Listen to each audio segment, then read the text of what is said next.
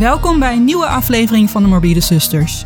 Een podcast over moord. Mysteries. En meer. Ik ben Evelien Ik ben Kelly. En ik ben Tessa. en samen zijn wij de Morbide Zusters.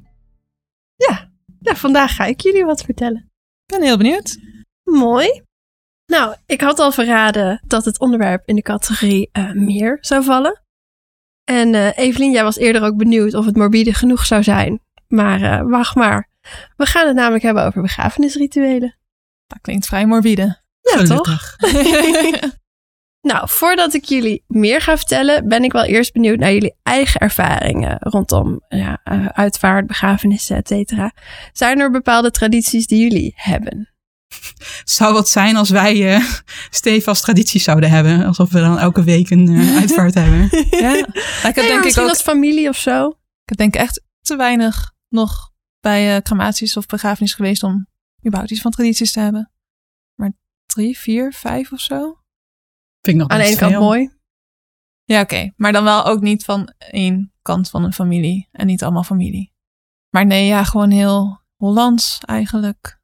Dus je komt bij elkaar. Je gaat naar de crematie of de begrafenis. En daar ga je nog koffie drinken. En that's it eigenlijk. Oké. We hadden bij mijn vaders eh, uitvaart natuurlijk hem eerst een week bij ons in huis gehad. Dus voordat hij eh, in de kist ging, heeft hij een week bij ons opgebaard gelegen. En daarna ging hij de oven in. Dat zeg je ook zo. Alsof die moeten reizen of zo. Reizen met andere ei. Nou ja, dat ik wat met dit onderwerp ging doen, dat is waarschijnlijk voor jullie geen verrassing. Want ik ben door Ask a Mortician, het geweldige YouTube-kanaal van Caitlin Dodie, in aanraking gekomen met de Death Positivity Movement. Wat zij hier namelijk mee willen bereiken, is dat mensen dit soort onderwerpen bespreekbaar maken. Ehm, ik weet niet hoe het met jullie zit, maar bij mij thuis spraken we bijvoorbeeld niet heel vaak over onderwerpen als de dood en uitvaarten. Ehm, de dood is voor veel mensen iets wat heel ver weg is. Ook zie je dat heel veel mensen bang zijn voor de dood. En daardoor praten ze er eigenlijk niet over. En stellen ze bijvoorbeeld het maken van belangrijke beslissingen over na je overlijden, die stellen ze uit. Ik heb ook een hele goede vriend van mij. Zijn eh, ouders zijn beide binnen korte tijd achter elkaar overleden. En ehm, opeens kwam het dus op de schouders van hem en zijn broertje om alles te regelen. Ja, en ten eerste wisten ze niet waar ze beginnen moesten.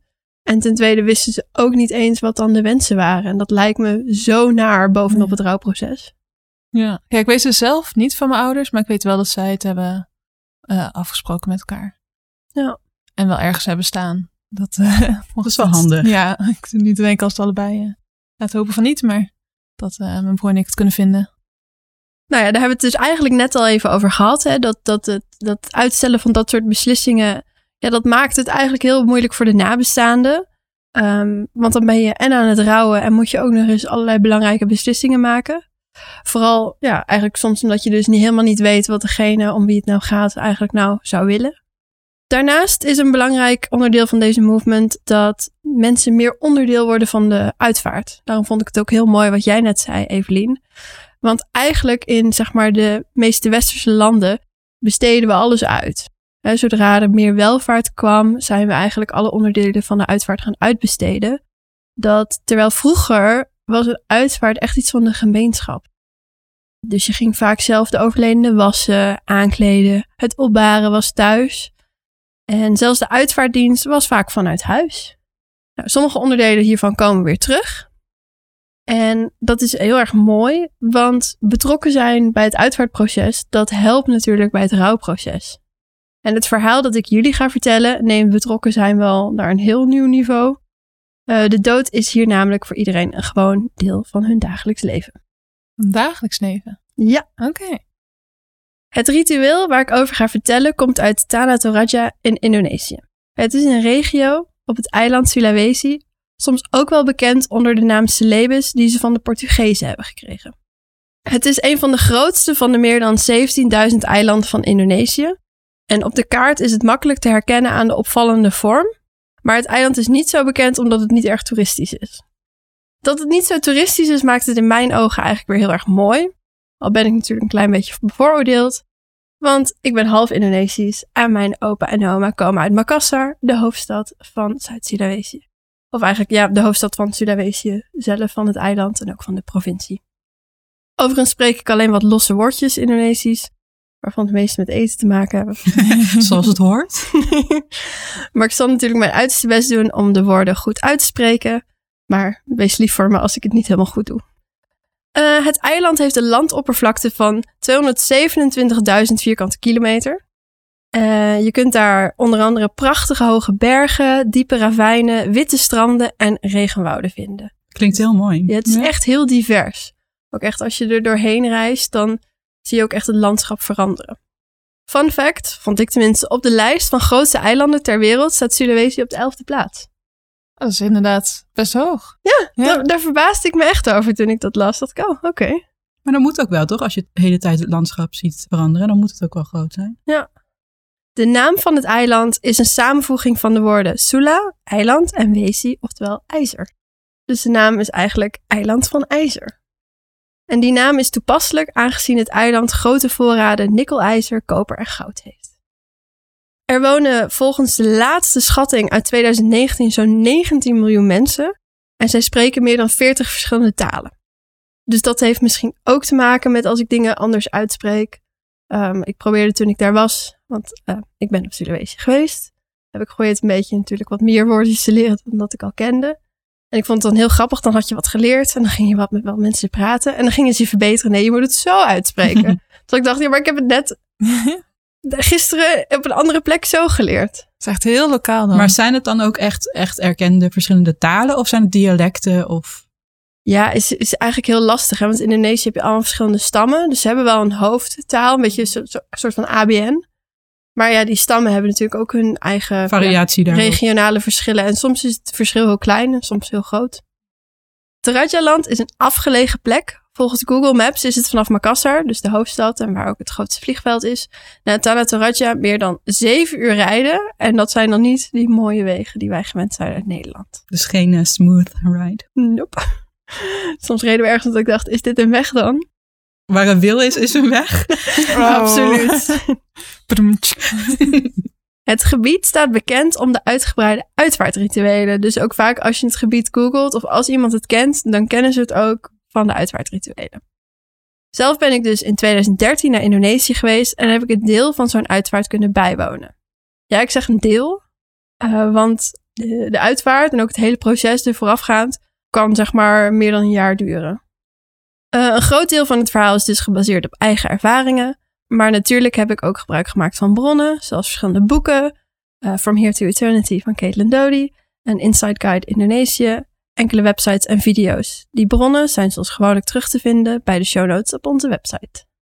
Bij sommige video's, die ik zeker kan aanraden als je dit onderwerp interessant vindt, zit echter niet voor niks een waarschuwing, omdat sommige beelden als schokkend kunnen worden ervaren. Maar ik denk als je het verhaal hebt gehoord, dan weet je wanneer waar je aan toe bent. Uh, ja. ja. Het scheelt dat ze nu alleen maar uh, geluid hebt. Precies. Ondanks dat de meeste inwoners van het eiland islamitisch zijn en er ook christenen en aanhangers van het boeddhisme en hindoeïsme wonen, combineren veel mensen dit met het lokale animistische overtuigingen met de naam Aluk, de weg. En dit animistische geloof is door de Indonesische regering erkend als, ga ik het hopelijk goed uitspreken, Aluk Tudolo, de weg van de voorouders. Klinkt heel mooi. Ja. ja. Animisme is geen op zichzelf staande religie, al noemen sommigen het een natuurgodsdienst. Weet jij hier ook iets meer van? Ja, anima is ook uit het Grieks van uh, voor ziel of geanimeerd, dus dat het leven in je zit. Dus dat overal in alles leven zit, denk ik. Enkele onderdelen van het animisme zijn het geloven in goede en kwade geesten, uh, het brengen van offers en het vereren van voorvaderen. En ze geloven dus inderdaad dat heel veel dingen dus uh, leven. Wat zo bijzonder is aan de uitvaarten in Toraja is dat deze vaak maanden of zelfs jaren na het overlijden plaatsvinden. Het organiseren van een uitvaart is hier namelijk erg duur, dus moeten de families sparen. De meeste begrafenissen zijn tussen juli en september, dat is na de oogsttijd. Uh, nog opmerkelijker is dat de overleden persoon pas als dood wordt beschouwd bij de uitvaart. Tot die tijd zeggen ze dat de persoon sakit, oftewel ziek is. De persoon is namelijk pas overleden na een traditioneel ritueel. Het lichaam van de zieke persoon wordt gebalsemd en opgebaard in huis. Vroeger gebruikten ze voor het balsemen bepaalde kruiden en bladeren, maar tegenwoordig, net als hier, chemicaliën zoals formaline. In de traditionele voorouderlijke huizen, de Tonkonan, hebben ze hier zelfs een speciale kamer voor, voor het opbaren. Maar ja, tegenwoordig wonen natuurlijk niet heel veel mensen meer in die traditionele huizen, maar die kun je wel zien. Worden die kamers dan ook echt alleen daarvoor gebruikt? Of is dat een soort studiekamer die je Nee, af en toe gebruikt? nee, het is echt een traditionele kamer die daarvoor is. Het heeft ook echt te maken Oh, met bijzonder. waar die kamer in het huis Ja, zit. want dat wou ik inderdaad vragen. Heeft dat dan een specie- moet het dan op het zuiden of zo liggen? Of op het oosten? Of... Als het goed is, kom ik daar later op terug. Ehm, vroeger waren deze huizen alleen voor mensen van adel, omdat ze zijn best wel interessant en op een bepaalde manier in elkaar gezet. En nog steeds kun je aan de buitenkant van het huis de status van de familie aflezen. Aan de voorgevel van de huizen hangen schedels en hoorns van buffels. Deze huizen staan op palen en hebben een soort bootvormig dak. Dat is ter ere van de voorvaderen die over de zee daarheen zijn gekomen. Heel interessant, deze houten huizen worden zonder spijkers gemaakt en zitten vol met prachtig houtsnijwerk en schilderingen in de heilige kleuren wit, rood, geel en zwart. In deze huizen hebben windrichtingen een belangrijke rol. Ze staan ook allemaal dezelfde kant op. Dus als je zo'n dorpje ziet, dan staan er vaak wel nog wat graanschuren bij, maar ze staan allemaal dezelfde kant op. In de kamer die op het zuiden ligt, worden de zieken, oftewel overledenen, opgebaard tot hun afscheid. Ze geloven namelijk dat de ziel aanwezig blijft tot het begrafenisritueel.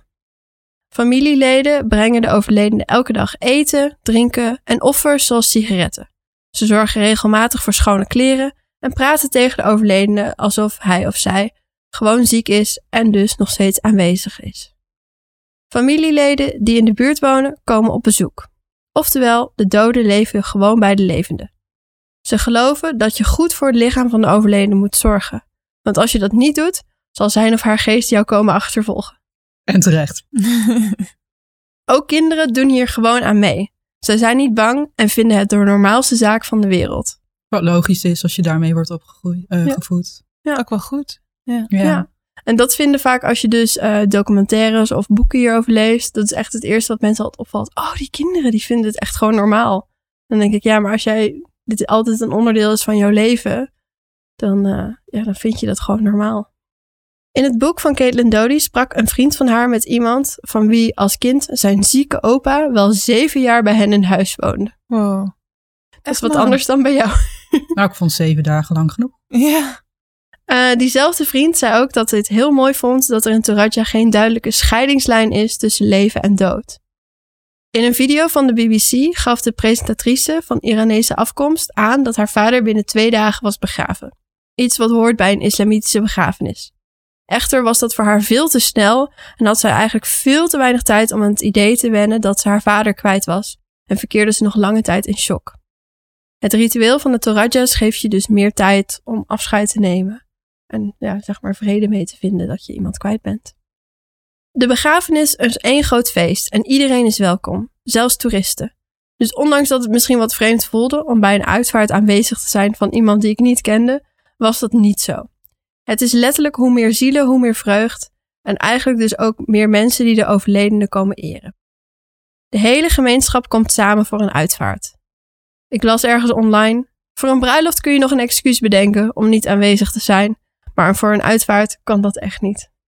Het is één groot feest, inclusief muziek, dansen en verschillende rituelen, zodat de overledene kan overgaan naar het land van de zielen of het hiernamaals. Sommige rituelen beginnen al voor de uitvaart. Een belangrijk onderdeel van de begrafenis in Tana Toraja is het brengen van offers. Het grootste, belangrijkste en duurste offer is een karbouw, oftewel een waterbuffel, maar ook varkens worden vaak meegebracht als offer. Voordat de waterbuffels geslacht mogen worden, vinden er buffelgevechten plaats. Klinkt goed. Dat is wel echt heel eng hoor. Want ehm, het is gewoon op een veld en mensen staan er dus gewoon omheen. Ja, je hebt natuurlijk niet een hek of zo eh, Nee. wat je beschermt enigszins. Dus ik ben er geweest en dat is best wel eng, want je, je gaat eigenlijk zo ver mogelijk eraf staan, want je wil, ja, je wil het wel zien. Hmm. Maar, je hebt niet in de gevarenzone zitten. Nou precies, en als hij jouw kant op komt, dan denk je wel, oké, oké, ik ik ga even kassen. Niks roods aan hebben of werkt dat niet bij waterbuffels zo? Nou, dat weet ik eigenlijk niet. Ze moesten natuurlijk vooral op elkaar. Want het Ja. gaat erom dat het een, een sterke buffel moet zijn Hmm. die ze gaan offeren. alfa mannetje.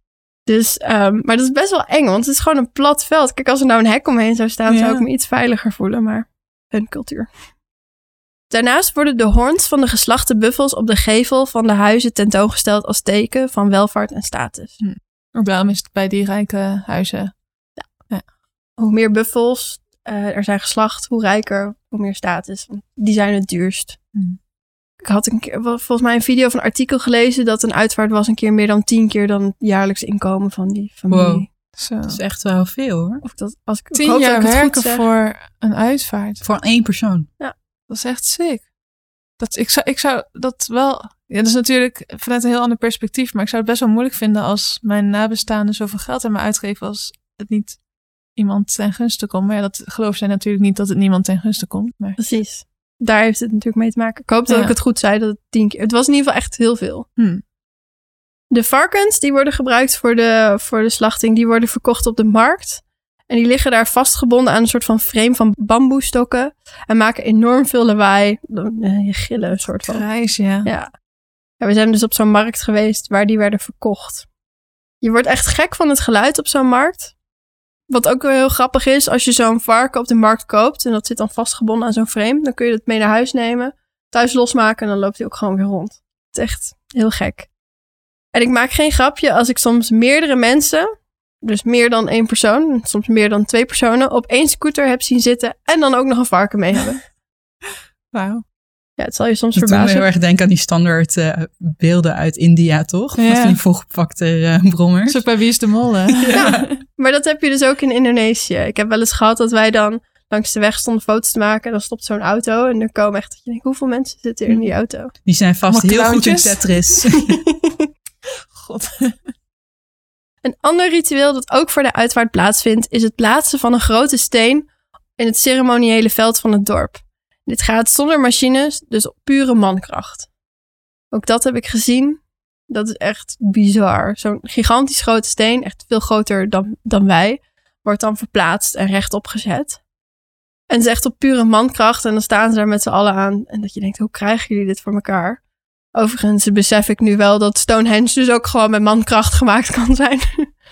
Een grappig verhaal dat daar wel een eh lokale inwoner vertelde, is dat ehm, nou, het, het wordt natuurlijk vooral door mannen gedaan, dat gesjouw. En als ze, als ze een beetje de moed verliezen, dan loopt er wel eens een vrouw zonder shirt van de berg af om ze weer even wat mankracht te geven. Typisch. ik moest daar wel om lachen. Ik dacht wel, ja, typisch. ja. Op de uitvaart is er een ceremoniemeester, vaak een familielid. En die roept dan, met ook een, vaak een microfoon of een, ja, een van een soundsystem, om welk offer door welke familie is meegebracht. Eerder benoemde ik al dat uitvaarten duur zijn. En dat komt ook omdat er wordt bijgehouden wat anderen naar de uitvaart van jouw familielid meebrengen. Brengen zij een karbouw, dan moet jij dat ook doen als een familielid van hen overlijdt. Je moet hetzelfde meebrengen of zelfs iets van meerwaarde. Dat reciprociteit eh, wat je krijgt moet je teruggeven. Ja. Op Doe even basis- slim hoor, sorry. moet even slim doen. Nee, maar het, ja, het is echt iets van de gemeenschap, zeg maar. Ja. En alle, alle om, ja, families in de buurt komen langs. En ik kom er straks ook wel op iets dat ze er ook wel iets voor terugkrijgen. Ehm, op Bali spraken wij iemand die ehm, meerdere kinderen had, maar er zat een groot gat in de leeftijd tussen een paar van die kinderen. En in de tussentijd was hij zeg, zijn beide ouders verloren. En had gewoon tijd nodig om die financiële klap op te vangen. Dus mensen hadden wel een oordeel over van... hey, waarom, eh, waarom heb je niet genoeg kinderen? Maar daar zat dus een reden achter. Ook wij moesten een offer meenemen. En op advies van onze gids hadden we een slof sigaretten gekocht en meegebracht. En dat komt nog Super vaker classy. terug. Ja, dat komt nog vaker terug in dit verhaal. Maar sigaretten zijn een heel eh, prima offer. Heel vreemd, want... Gaat mooi in rook op. Dat wilde ik eh. ook net zeggen. Oh nee, ik bedoel hier meer van... Hier, ja, hier wordt roken echt zwaar ontmoedigd. En het zijn daar vaak ook niet de beste sigaretten. Maar goed. De uitvaart kan soms wel dagen duren. En zoals ik al zei, heeft dat dus te maken met rijkdom en status van de overledene. Hoe rijker je bent, des te groter en uitgebreider je uitvaart is. Ik noemde net al dat dieren vaak offers zijn. Deze worden dan ook op de uitvaart geslacht. En dat is dus niet zo ideaal voor dierenliefhebbers of mensen met een zwakke maag om te zien. Er liggen letterlijk plassen bloed en van tientallen buffels en varkens die worden geslacht. En ik vond het om eerlijk te zijn ook niet zo heel fijn om naar te kijken. Persoonlijk was ook voor mij, als je kijkt naar die waarschuwing op de video's, is dit hetgene waarvan ik dan dacht, de video's waar dit in zit, dat vind ik het meest onsmakelijke. Mm. Terwijl dat eigenlijk ook is omdat we het niet gewend zijn. Ja. Ja. Het is heel, natuur, nou ja, heel natuurlijk, maar ja, Ja, in de natuur gebeurt het ook. Ja. Je iets komt ergens vandaan. Ehm, Maar ik snap het wel hoor. Ja, nou wat ik het naarste vond, en dat heb ik hier ook opgeschreven, is dat je kon ook echt ruiken dat de haren van de varkens werden afgeschroeid. Oh, ja. ja. Verbrand haar. Dat is Bacon. echt heel Oh, nee. Rook het maar naar bacon. ja. Eerder noemde ik al dat de persoon ziek is tot de uitvaart en dat dus zelfs tot een specifiek moment van de uitvaart. Namelijk wanneer het eerste offer is geslacht. Dan kan de persoon sterven tegelijk met het dier. Wel vormen deze offers een deel van het eten voor de bezoekers en de rest verdelen ze na de uitvaart onder de familie en andere belangstellenden. Dus ja, je zou denken er wordt veel geslacht, maar daar gaat eigenlijk niks van verloren. Dat is ook eigenlijk zeg maar typisch Indonesisch, dat je samen eet. Mhm. Het samen zijn en het eten is een belangrijk onderdeel. Een ander onderdeel van de reden dat ze deze dieren offeren is namelijk omdat ze geloven dat deze dieren de mensen kunnen helpen naar de reis naar het hiernamaals. Zo kan de buffel je dragen tijdens de reis. Vond ik wel heel mooi en symbolisch. Een belangrijk onderdeel, wat ik net al zei, is samenkomen, eten en drinken. En wat ik me herinner is dat wij rijst kregen aangeboden in bananenbladeren. Want ja, voor zoveel mensen eh servies. Nee. Dus je kreeg een bananenblad en er zat dan rijst op en er werden nog andere dingen doorgegeven. En het vlees was op een bepaalde manier in bamboe gebarbecued. Dus in bamboestokken boven een barbecue. Ik heb uit beleefdheid wat aangenomen, zodat ik kon zeggen dat ik het had geprobeerd. Maar ik heb vooral rijst gegeten. Mm. Wat vond je van het vlees? Ja, ik ben sowieso niet zo'n vleeseter, nu dus al niet meer. Maar het, het, er zit nog gewoon al het vet aan. Ah, ja. Oh ja. En dat vind ik niet lekker. Maar het was wel echt heel lekker gekruid. De kist wordt naar een speciaal gebouwd begrafenisdorp gedragen. En hier in Nederland dragen we de kist vaak heel rustig en statig, maar daar schudden ze onderweg eh, om boze geesten te verjagen. Ja, die boze geesten komen vaak terug. Tijdens de uitvaart staat de kist op een soort bamboetoren met het gezicht richting het westen. Deze toren staat net als de traditionele huizen op palen. Pas daar is de persoon overleden en kan zijn of haar ziel opstijgen. De familieleden dragen prachtige, speciale, kleurrijke kledingstukken en prachtige sieraden. Dus ook weer een tegenstelling hier in Nederland vaak zwart. Of ze, ze zetten op de uitnodiging van, nou, die en die zou het fijn vinden als je vrolijke kleuren draagt. Toch veel zwart. En daar bij hen is het echt gewoon, ja, kleuren, vaak de kleuren van je stam. De sieraden voor de vrouwen zijn heel erg mooi. Het zijn een soort van hele brede kettingen die dan over de schouders hangen met hele lange slierten, kralenslierten. Daarnaast wordt er veel gelachen en gedanst. Het is dus helemaal niet eh, heel erg droevig of zo. Alle gasten zitten in kleine groepjes bij elkaar. En natuurlijk hebben de belangrijkste gasten de beste plekken met het mooiste uitzicht. Begraven doen ze in Toradjaland niet. De grond is erg rotsachtig en er is maar weinig vruchtbare grond. Dus die gebruiken ze vooral voor landbouw. Er zijn verschillende opties. Rijke mensen hebben vaak een stenen graf dat uit een grote rots of een stuk van een berg is gehouden. Andere mogelijkheden zijn dat de kisten in een grot, die dus met de hand gemaakt is, worden gelegd, of dat de kisten aan een klif worden gehangen. Kisten aan een klif hangen is natuurlijk niet het meest slimme plan. Het zijn vaak hele mooie kisten, ook weer met, ehm, ja, ook weer uit hout, eh, met houtsnijwerk en vaak ook weer in de vorm van een boot. Maar kisten aan touwen blijven natuurlijk niet altijd hangen. Ja, dat wil ik inderdaad vragen. Want blijft die dan, is het idee dat die daar blijven? Of dat ze gewoon neerstorten na een tijdje? Na een tijdje storten ze neer. Dat, ja, dat is onvermijdelijk. Ja. Ook wel een mooi idee, toch? Ga je weer terug de natuur in.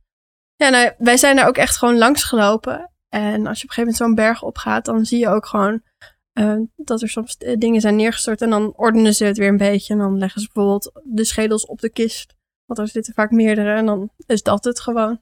Hmm. In de kist zitten vaak waardevolle bezittingen die de persoon nodig heeft in het hiernamaals. En als je begraven bent in een grot, dan staan er vaak buiten die grot touw-touw-poppen. Dat zijn beeldenissen, ja, en ik vind het Engelse woord daarvan heel erg mooi, effigies, van de overledene. Deze poppen zijn met de hand gemaakt, soms levensgroot. En soms hebben de poppen haren, en soms zijn dat dan de haren van de overledene zelf, en kleding aan. Eh, de pop moet zoveel mogelijk op de overledene lijken. Maar ook weer, hoe rijker de familie, hoe mooier de pop. En hoe groter de kans dat je ook echt een grote hebt. Er zijn hele vette foto's van echt die levensgrote poppen. Maar zitten daar dan soms ook best wel kleine poppen Ja, soms zie je hele kleintjes. Maar dit zijn bijvoorbeeld die hele mooie grote. En die hebben bijvoorbeeld zelfs een bril op en haren. En echt, als je goed kijkt. Soms zie je ook een foto van degene wie het is ernaast. En dan denk je ook echt, ja, die lijkt wel goed. Ja, gaaf. De pop moet namelijk zoveel mogelijk op de overledene lijken. Nou, zoals ik net al zei, dus hoe rijker, hoe mooier de pop. En niet iedereen kan zich zo'n pop veroorloven. Want ook dat weer, die zijn met de hand gemaakt. Vaak staan de poppen samen op een soort van balkonnetje. En die zijn gemaakt en die zijn ook echt weer gehouden uit die grotten. Ik moet dan denken aan de Muppets, die twee, die boven, die oude mannetjes. Die oude mopperkonten. die ook alweer, ja. Het is echt heel indrukwekkend om die balkonnetjes te zien. En ik zal natuurlijk voor de luisteraars in de show notes wel even wat foto's plaatsen die mijn vader of ik gemaakt hebben. Sommige lijken echt levensecht. En sommige wat oudere poppen, ja, die zijn een beetje vervaagd. En, en waar zijn die poppen dan voor? Wat is het idee daarachter? Dus ook weer met het eh, vereren. En ehm, daar kom ik later op terug, maar ik kan het ook wel nu zeggen. Het heeft ermee te maken, die traditie is echt al heel oud, voordat we foto's hadden. En Ah, het idee ja. is, zo'n zo'n pop blijft langer, ook eigenlijk eh, zeker met het klimaat daar, zo'n pop blijft langer mooi dan een foto. Ja, en toch een herinnering dan. Ja, precies. Ja. Als je geen eh, foto's kan maken, dan is dat de manier om de herinneringen naar boven Oh, te dat is wel halen. mooi. Volgens mij doet me denken bij de Etrusken, eh, eh, oude oud volk in Italië. Die hebben ook van die beelden op hun graaf. Is ook echt heel mooi om te zien. Maar nog wel uit steenhout. eh, Hé, hey, maar de het- Starks hebben toch ook eh, beelden eh, in Ja. hun graf? die waren later. De touw-touw-poppen krijgen ook zo nu en dan nieuwe kleren. En vaak is dat tijdens een ritueel waar ik later meer over ga vertellen. Helaas las ik ook dat er wel eens graven worden geplunderd en touw-touw-poppen worden gestolen voor verzamelaars in het Westen. Ja, dat vond ik dan wel heel sneu om te lezen, dat ik denk. Maar ja, komt me bekend voor met alle mummies die vroeger ook Mhm. uit Egypte werden gehaald. En dan waren er mummy unwrapping parties. En mensen geloofden dat als je een mummie vermaalde, dat je dat dan als medicijnen kon gebruiken. Dus Alleen jammer van al die vloeken die je dan eh, over je heen krijgt. nou, ik hoop echt mensen die dit soort dingen doen, die mogen wel vervloekt worden. Nou, nu zei ik al even terug naar die kisten die aan kliffen hangen en in grotten liggen. Zoals je wel kan voorstellen, gaan die houten kisten gaan op een gegeven moment rotten. En in het geval van hangende kisten is dat vaak nog iets sneller of dan begeeft het touw het eerder. Dat kun je bijvoorbeeld zien in Londa, daar zijn wij geweest. Op sommige plekken zie je dus gewoon stapels, botten en schedels. Soms zijn die, wat je met het blote oog kunt zien, voor je gevoel nog op een bepaalde manier neergelegd. En soms denk je ook, nou, dat hebben ze gewoon zo laten liggen. geveegd. Ja, of gewoon zo laten liggen. En dat is voor ons misschien ook best wel vreemd, dat je, da- dat je zo open en bloot botten ziet liggen. Ehm, en nog iets heel anders dat voor ons ook heel vreemd kan ogen, is dat ze soms ook gewoon kisten stapelen. Dus in die grotten zie je soms gewoon kisten op elkaar gestapeld. Ja, waarom eigenlijk niet? Ja, ja je moet de ruimte toch gebruiken. In Londa heb je ook een grote grot waar je naar binnen kunt. En dat hebben wij gedaan onder begeleiding van een plaatselijke gids. Die je dan met zo'n olielampje rondleidt in de grot. Ik kreeg echt zo'n Harry Potter gevoel van. Daar zie je enorm veel kisten, veel botten en schedels. En ik overdrijf niet, echt stapels. Vaak liggen er ook offers, zoals geld en weer sigaretten, bij de, ja, bij de kisten of soms gewoon bij de botten. En zelf vond ik het nogal frappant dat bij een van de schedels in een grot ze zelfs gewoon een sigaret zo in de mond hadden gelegd. Zou ze dat echt zelf hebben gedaan of een toerist die langs liep? Ik weet niet, ze hebben het laten liggen, dus ik gok dat ze het dan oké vinden. Oké. Het zal je echt verbazen hoe groot die grotten kunnen zijn. Er zijn bijvoorbeeld grotten van wel meer dan twee kilometer. Ik kan me ergens wel voorstellen dat dit misschien niet voor iedereen even geschikt is om te zien.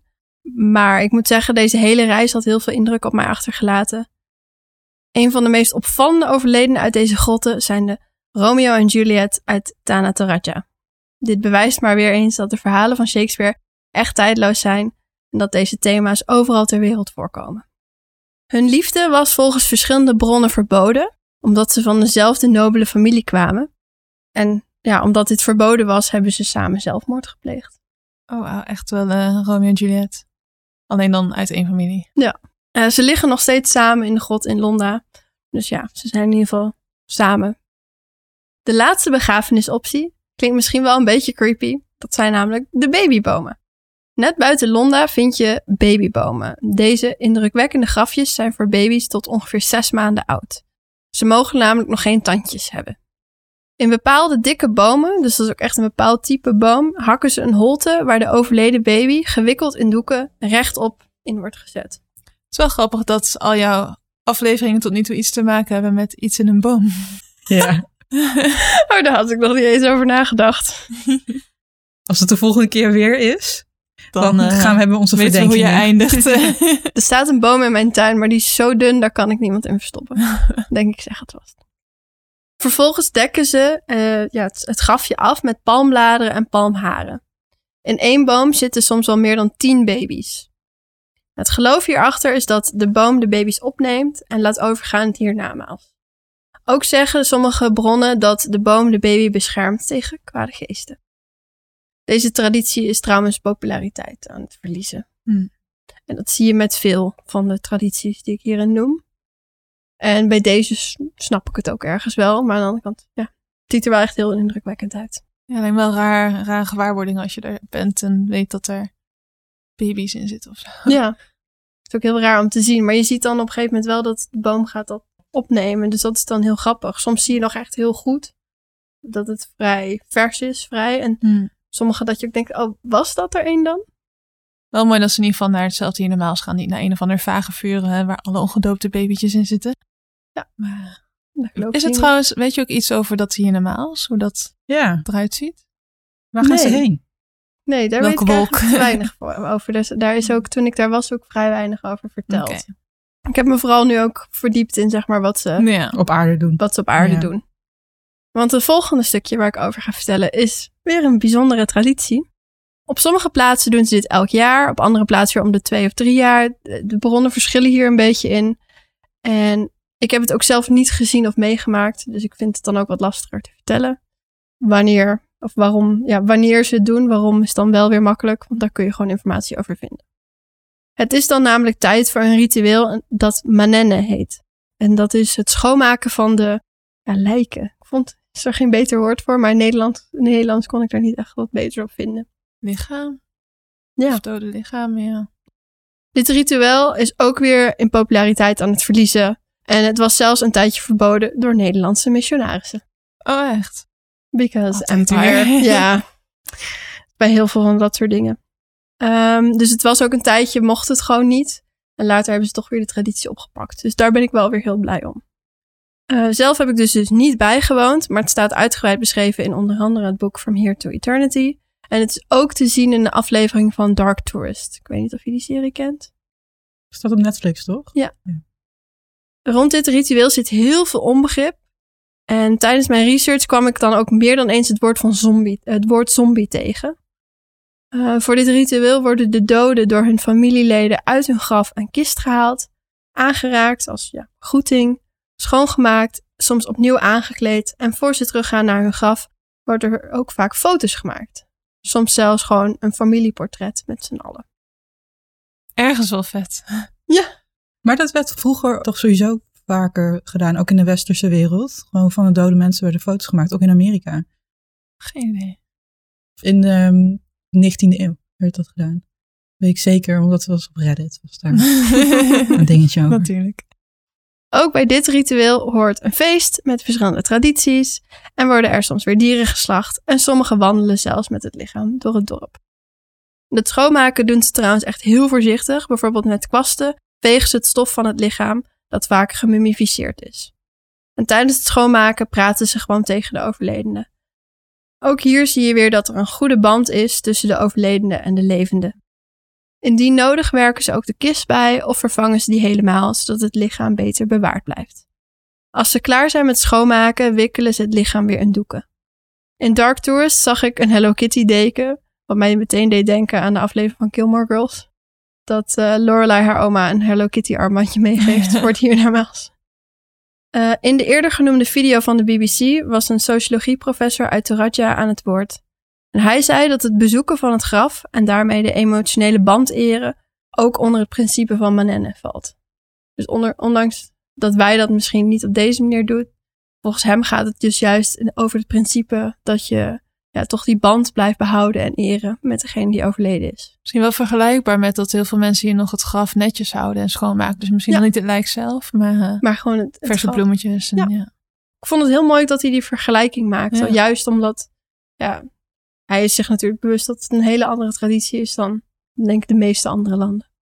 Er is een mythe die ik graag even wil ontkrachten. En misschien had ik dat al eerder moeten doen toen ik vertelde dat de overledene, of zoals zij het zien, de zieke, maanden of soms jaren in hun huis woont. Er is over het algemeen niks gevaarlijks aan een dood lichaam. Tenzij iemand is overleden aan een ziekte die zelfs na de dood besmettelijk is, zoals de zwarte pest. De lichamen in Tana Toraja zijn na het overlijden gebalsemd, maar ook dat zal een lichaam niet voor altijd intact houden. Dat is trouwens heel grappig. Heel veel mensen in de westerse wereld geloven dus dat dat balsem, dat houdt dan voor altijd. Maar ja, niks is voor altijd. Het warme klimaat in Indonesië zorgt ervoor dat de lichamen uitdrogen en dus mummificeren.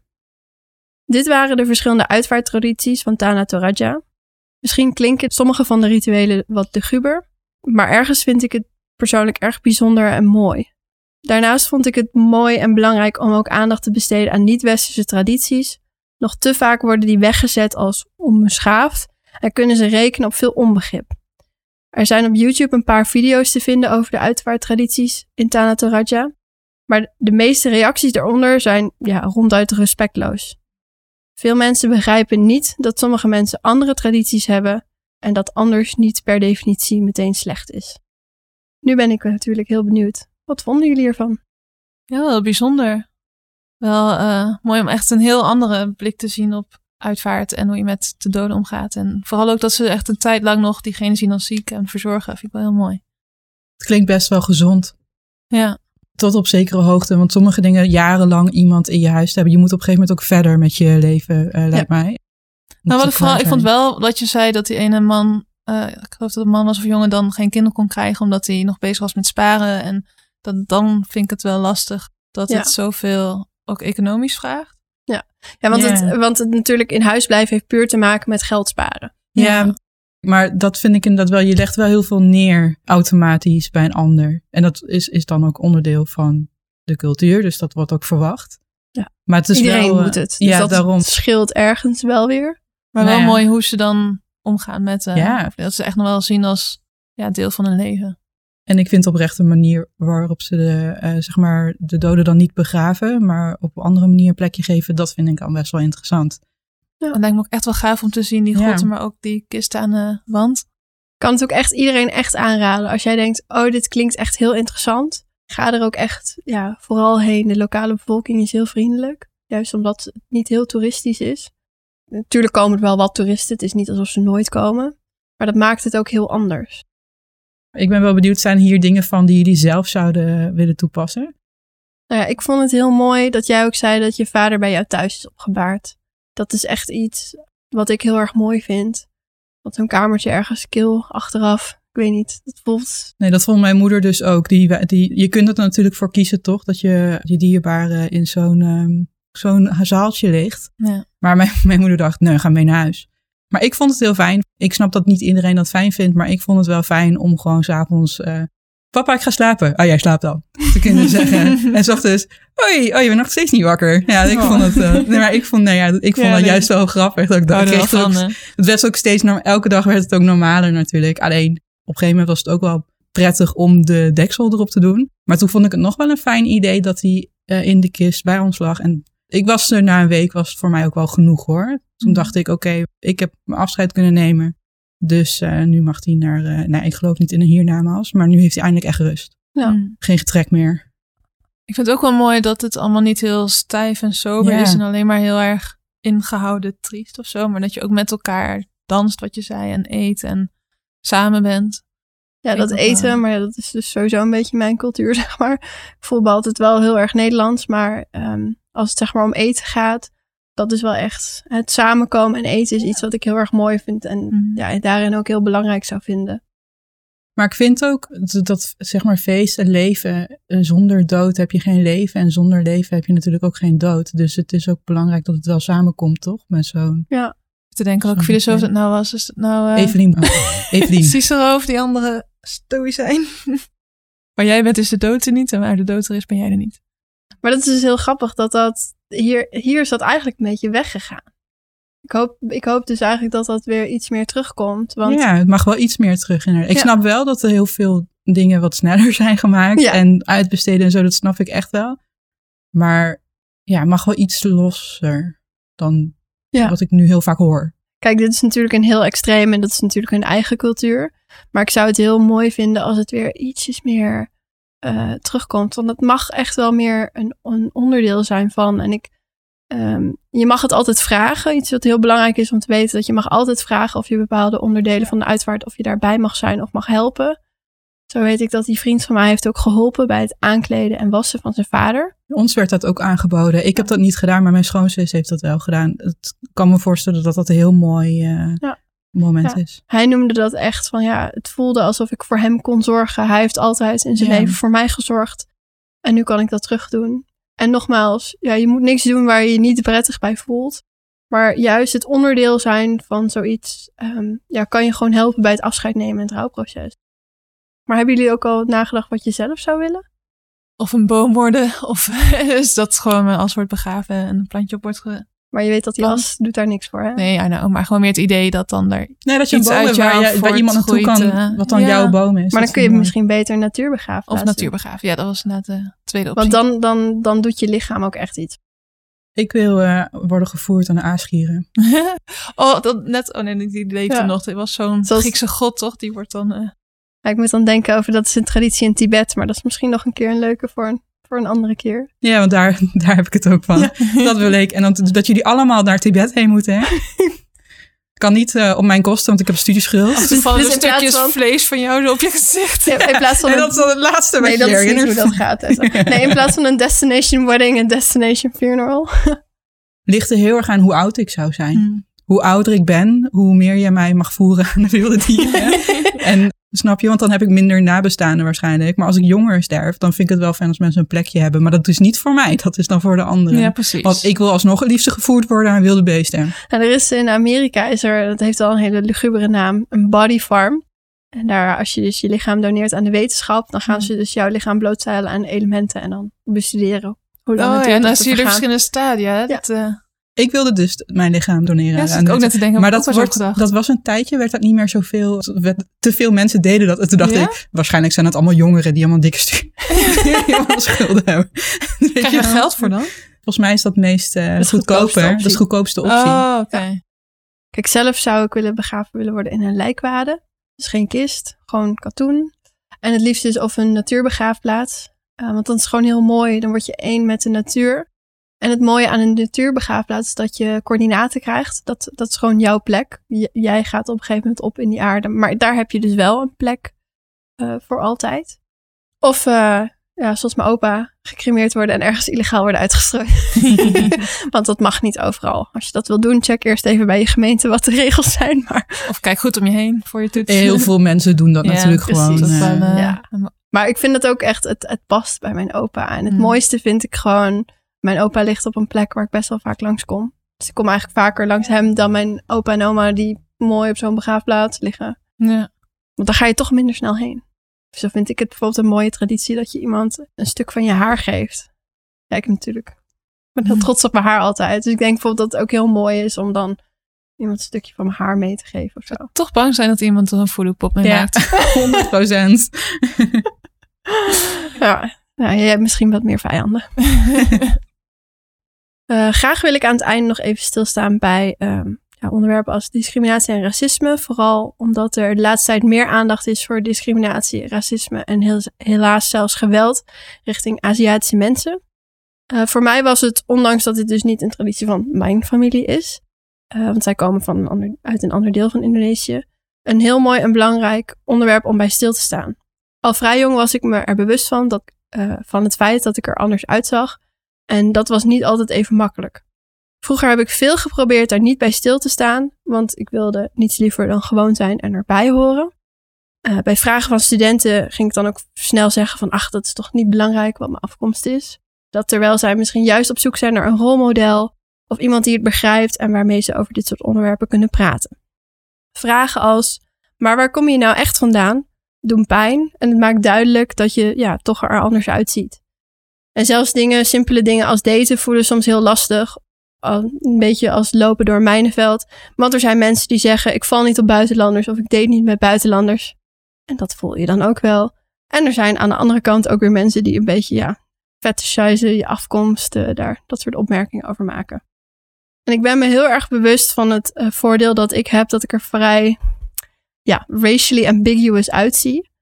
Uh, maar de afgelopen jaren heb ik steeds meer geleerd mezelf te accepteren en te vieren.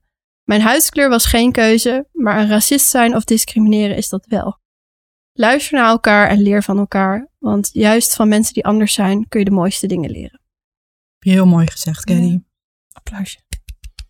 Nee, ik wilde dat toch even gezegd hebben. Gewoon omdat um, ik heb eigenlijk jarenlang gedaan zo van, ach joh, ik ben toch gewoon Nederlands. Ik ben hier geboren. En ja, ik heb de laatste tijd dat gewoon veel meer geaccepteerd. En dat ik daar ook gewoon trots op mag zijn. Nou, ik vind het ook mooi dat het juist al sinds een tijdje veel meer besproken uh, wordt. Ik merk het ook bij studenten, is mooi, is goed. Het is ja. fijn dat het alsnog, het had eerder gedaan moeten worden, maar fijn dat het nu ja. misschien meer begint. En wat schijnt ook dat het best uiteindelijk helpt er tegen, is om gewoon heel veel andere mensen te kennen en ermee te praten. En dan is, zijn dit soort verhalen ook heel goed dat je ook gewoon weet hoe dingen anders zijn. Ja, je wereld is groter dan uh, je bubbeltje. Ja, en ik wil gewoon dat, ik hoop gewoon dat mensen die het luisteren, of voor, bijvoorbeeld ook voor mijn studenten, dat ze gewoon leren dat ze zich er niet voor hoeven te schamen dat ze anders zijn. En dat ga je gewoon nooit veranderen. En ja, dat scheelt je gewoon heel veel internal struggles. Het is zo zonde dat mensen dat blijkbaar nog wel denken. Ik, ja, ik bedoel, leef niet onder een steen, ik weet dat het zo is. Maar dat je zegt dat je niet hoeft te schamen om anders te zijn, denk ik, ja, dan. Maar dat, ja, frustrerend dat het. Uh... Dus vooral blijven herhalen. Ja. Dit was het verhaal over de begrafenisrituelen in Tanatoraja. Wil je nou vaker dit soort mooie verhalen horen en vind je ons tof? Geef ons dan een 5 sterren rating in de podcast app waarin je luistert. Of nog beter, laat een review achter. Hier heb je ons heel erg mee. En natuurlijk ook vooral door uh, onze podcast te delen met anderen. Ken jij nog andere interessante begrafenisrituelen? Of heb je mooie tradities die je met ons wilt delen? Laat het ons weten op social media. We zijn te vinden op Instagram, Facebook en Twitter. Op Instagram en Facebook als De Morbide Zusters en op Twitter als Morbide Zusters. En we hebben uiteraard ook een website www.demorbidezusters.nl en hier zal Caddy het script van deze aflevering op plaatsen. En ik hoop ook alle foto's. Nou, alles wel heel veel hoor. Wil je weten hoeveel foto's ik foto's. heb gemaakt? een aantal foto's. En natuurlijk de bronnen die je gebruikt hebt. Dit waren de Morbide Zusters. Tot, de, de, volgende, keer.